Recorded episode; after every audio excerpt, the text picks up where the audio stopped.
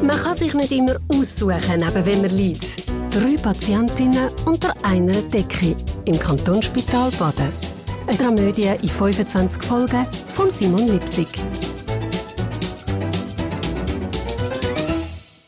Der Anwalt Mark Buri hat auf sein Handy gestartet. Es hat immer noch vibriert. Die Nummer, die es angezeigt hat, hat er nicht gekannt. Gott, vertell, wer Leute da? Nur ein ausgewählter Kreis von Leuten hat die Nummer von seinem Privathandy. Und das sind nicht einmal zehn Leute. Komm, nimm doch ab, hat Monika nochmal gesagt. Also, von mir aus kannst du schon abnehmen. Der Mark hat sich ein bisschen weggedreht, damit die Blumenhändlerin nicht noch länger auf sein Display spienzeln Er hat nicht ganz einschätzen ob sie ihm das wirklich geglaubt hat, dass das Hintergrundbild da seine Mutter sei, in jungen Jahren. Ich meine, okay, zugeben, also viel werden es sicher nicht sein, wo das Bild von ihrer Mutter als Hintergrundbild auf dem Handy mit sich herumtragen. Aber er hat Monika ja erzählt, dass seine Mutter im Sterben liegt. Und er hat ihrer Mutter ja jeden Tag Hortensien gekauft jetzt, in dem Blumenladen. Also, da kann Monika das schon in die Kategorie liebender Sohn einordnen und nicht unter Freak oder Lügner. Hoffentlich. Der Buri hat abgenommen. Mark hat Estelle laut das Telefon gekippt. Du musst mir helfen. Sie hat extra der Marina ihr Handy genommen zum Anrufen, dass ihre Verlobte auch wirklich abnimmt. Sie kennt ihn ja. Sie weiss, wie er ist. Er ist nachtragend.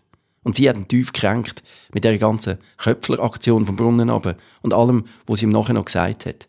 Nein, also, wenn der ihre Nummer auf dem Display gesehen hätte, dann hätte er sie gerade weggedruckt. Aber eine unbekannte Nummer. Auf seinem Privathandy. Privathandy. Ich meine, der Estelle, der Estelle hat schon fast wieder lustig gefunden, hey, was der wegen dem Privathandy können Tänzchen machen. Nein, das ist sagenhaft.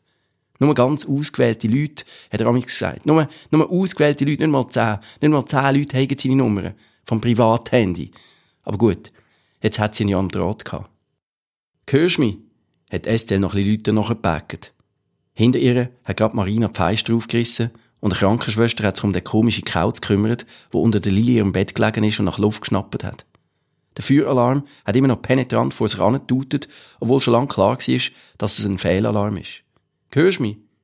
Der Mark hat Monika angezeigt, dass es ein wichtiges Telefon ist und ist ein paar Schritte weiter vom Blumenladen weggelaufen. Du, was ist da los bei euch? hat der Mark ins Telefon reingefragt. Leicht irritiert. Und vor allem hat er sich auch von Sorgen machen. Ich meine, warum läutet Estelle ihm von einem fremden Handy an? Und was tut er da im Hintergrund? Und röchelt dort jemand? Feueralarm, hat Estelle gesagt, aber, und weiter ist sie gar nicht gekommen. Der Mark hat schon abgehängt. Ist etwas passiert? hat Monika gefragt, wo der Mark zügig am Blumenladen vorbeigestochen ist. Richtig Lift. Ist etwas mit deiner Mutter? Hat sie ihm hinterher gerufen. Der Mark hat es gar nicht gehört. In dem Moment hat er nur noch an die Estelle gedacht. Ihr darf auch nichts passieren, hat er gedacht. Nein, das darf nicht sein.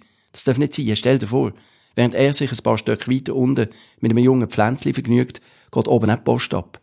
Also der Alarm. Nein, darf gar nicht daran denken. Komm, komm, Gott vertelle. Der Mark hat etwa zehnmal auf den Liftknopf gedrückt. Endlich. Die Tür ist aufgegangen. Die Monika hat den Mark gerade noch gesehen im Lift verschwinden. Sie ist ihm nachher mit der Hortensie.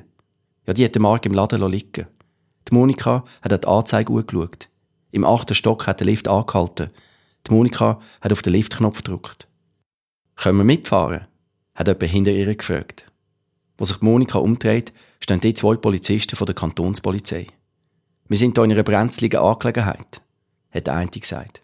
Und der andere hat gefragt, wissen Sie, was einem Polizist als erstes durch den Kopf geht, wenn er Blumen sieht?